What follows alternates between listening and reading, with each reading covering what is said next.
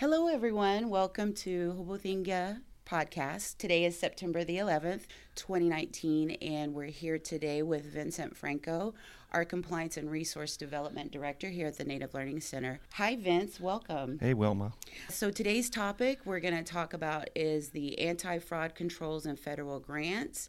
And I know, like, a lot of people are interested in that. So, Vincent is here to tell us a little bit about it. First of all, I know that there are uh, risks that a lot of TDHEs and organizations and tribes deal with, and I wanted to know, like, how do they reduce the risk of fraud, and abuse and waste? Oh, that's a that's an excellent question, Wilma. And by the way, thank you for the opportunity to be here to talk about um, anti-fraud controls. That's a very specific question. I'll get to it if I can say, just give me a minute, because I think what I need to do is kind of lay the groundwork about fraud.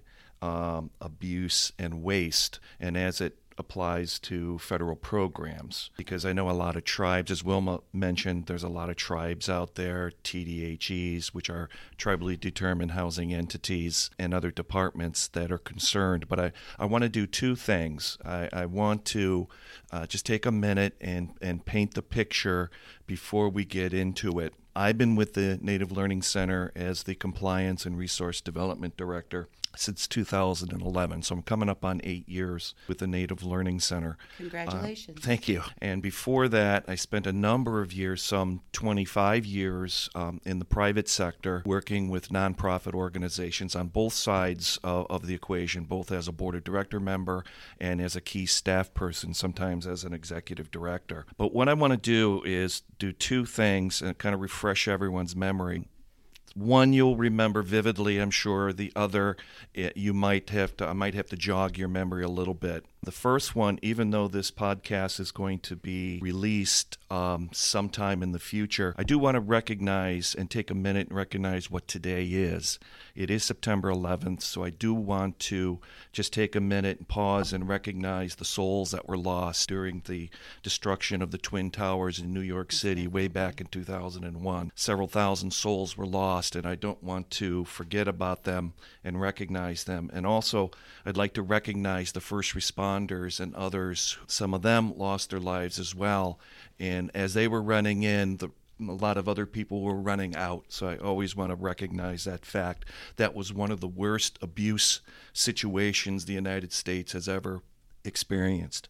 Um, yes. Um, the other one uh, that's more in line what we're going to be talking about today with fraud, abuse, and waste is those of us of a certain age remember an organization back in 2000 in their prime, the year 2000. There was an organization in the private sector called Enron, and Enron was a financial institution, and what they were doing was nothing more than a huge Ponzi scheme.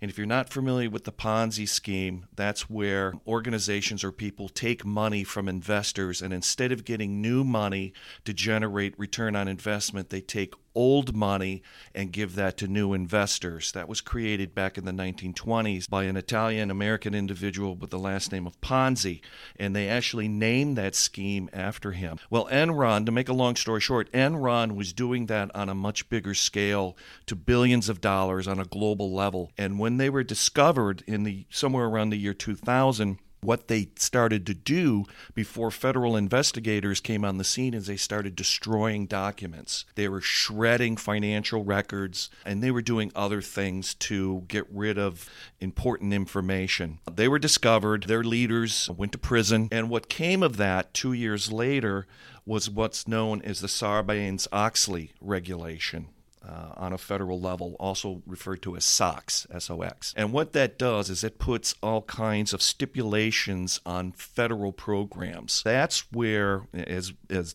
President Ronald Reagan coined, the trickle down effect came into.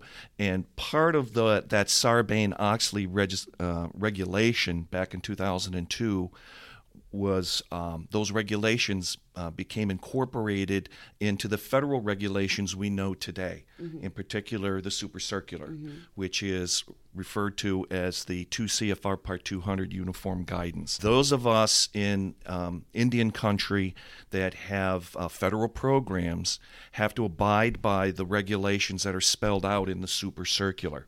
and a lot of them pertain to fraud, abuse, and waste. In fact, there's so many internal controls in the um, super circular that it affects every part of, of operation mm-hmm. for a TDHE or tribe. So basically, if you've got federal funding, you have to abide by the regulations that are contained in the super circular, the 2 CFR Part 200 Uniform Guidance. So to answer your question, um, Wilma, very good one. What is fraud? What is abuse and what is waste as it pertains to federal programs? Well, we know from Sarbanes Oxley it's going to refer to financial situations, and we all have to deal with financial situations, but it also pertains to operational situations within the organization. So let's break it down. There are three things that fraud constitutes.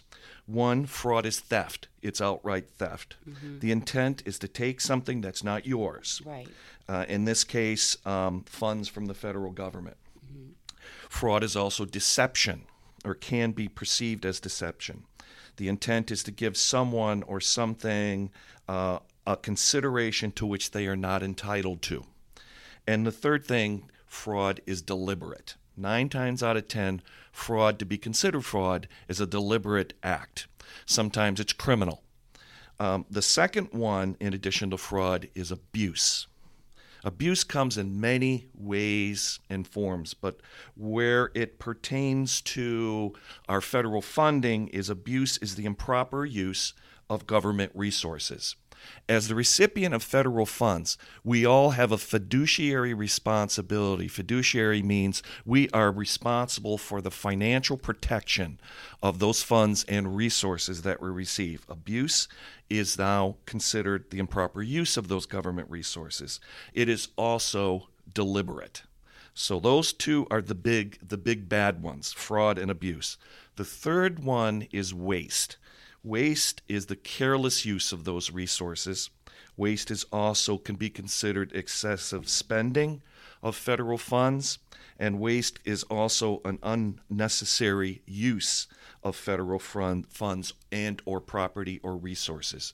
So our fiduciary responsibility as recipients of federal funds, we are obligated to watch out for and protect against either real or perceived acts of fraud, abuse, and waste. So those are the three big ones, Wilma, that, that we're obligated as mm-hmm. recipients of federal funds to uh, mitigate right. on a regular basis. Which all makes sense. Yeah. Yes. Yeah. So thank you for sharing that. So what would you think is excessive spending as far as waste? Well there's there's all kinds of different categories, and let me just give you some examples mm-hmm. um, of different um, situations and perhaps some solutions mm-hmm. to those situations. One would be uh, when it comes to abuse and waste would be insufficient documentation. Um, it happens. It can happen all the time. If you don't have internal controls within your organization, which is, by the way, required mm-hmm. under that 2 CFR Part 200 super circular that I was talking about. You've got to have internal controls that mitigate the situation of insufficient documentation. So, what is insufficient documentation? It could be copies of documents in your files instead of the originals, and we all have to keep copies of of documentation, financial, in, uh, transactions in particular. So, one of the areas of insufficient documentation would be not having the original document in there, having a copy of it. Mm-hmm. So, okay. we're, you know, you look at something like that and you think, wow, could that be a fraud situation? Or is that just uh, uh, bad record keeping? Uh-huh. So that's something you have to be aware of. Uh, another one with insufficient documentation is keeping receipts for all transaction.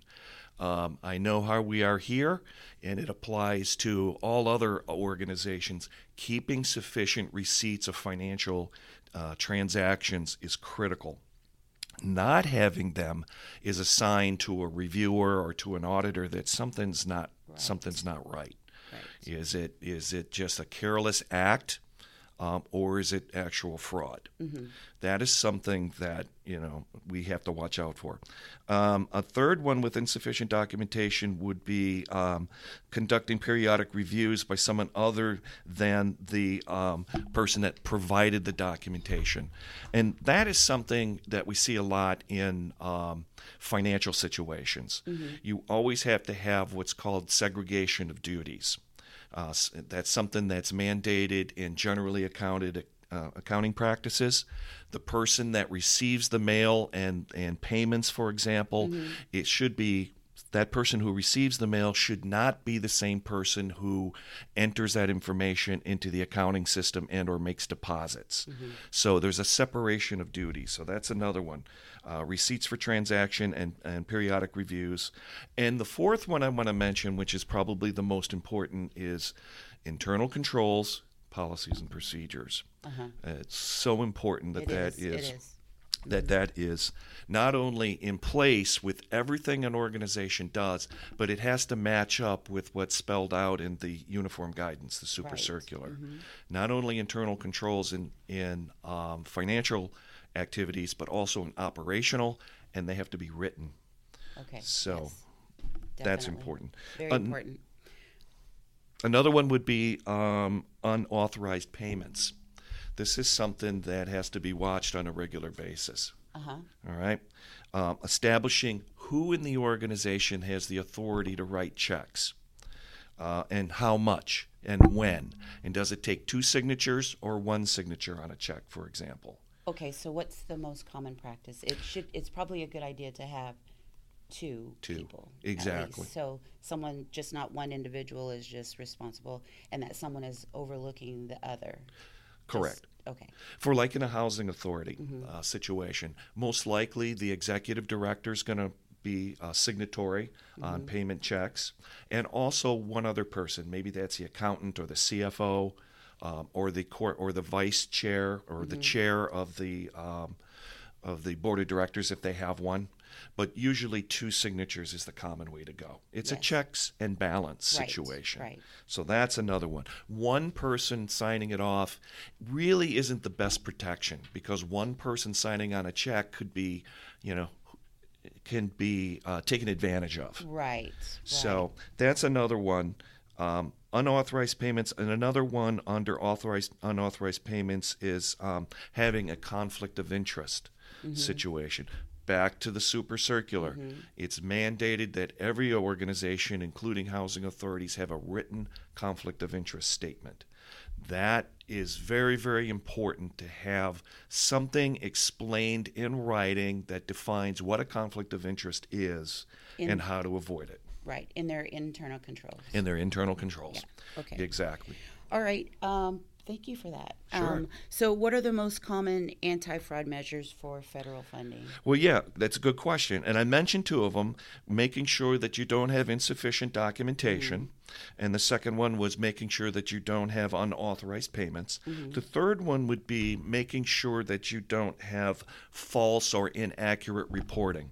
Okay. Now, a lot of, uh, well, all of them, everyone, all of us that receive federal funding have some kind of report that has to be generated on a monthly, quarterly, or definitely an annual basis. So, one of the measures that have to be put in place is making sure that those financial reports are accurate.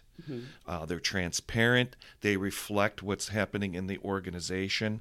That's why, again, why the uh, 2 CFR Part 200 uniform guidance strongly not recommends but mandates that we have self monitoring and that we do that on a monthly quarterly definitely an annual basis to make sure that our reports are accurate and they're submitted on a timely basis. So that's another thing that can be done. Um, another one is uh, making sure that we're not misappropriating the federal funds that we received. You, there are certain expenses that are allowable and certain ones that are not allowable. Do you want to go elaborate on that?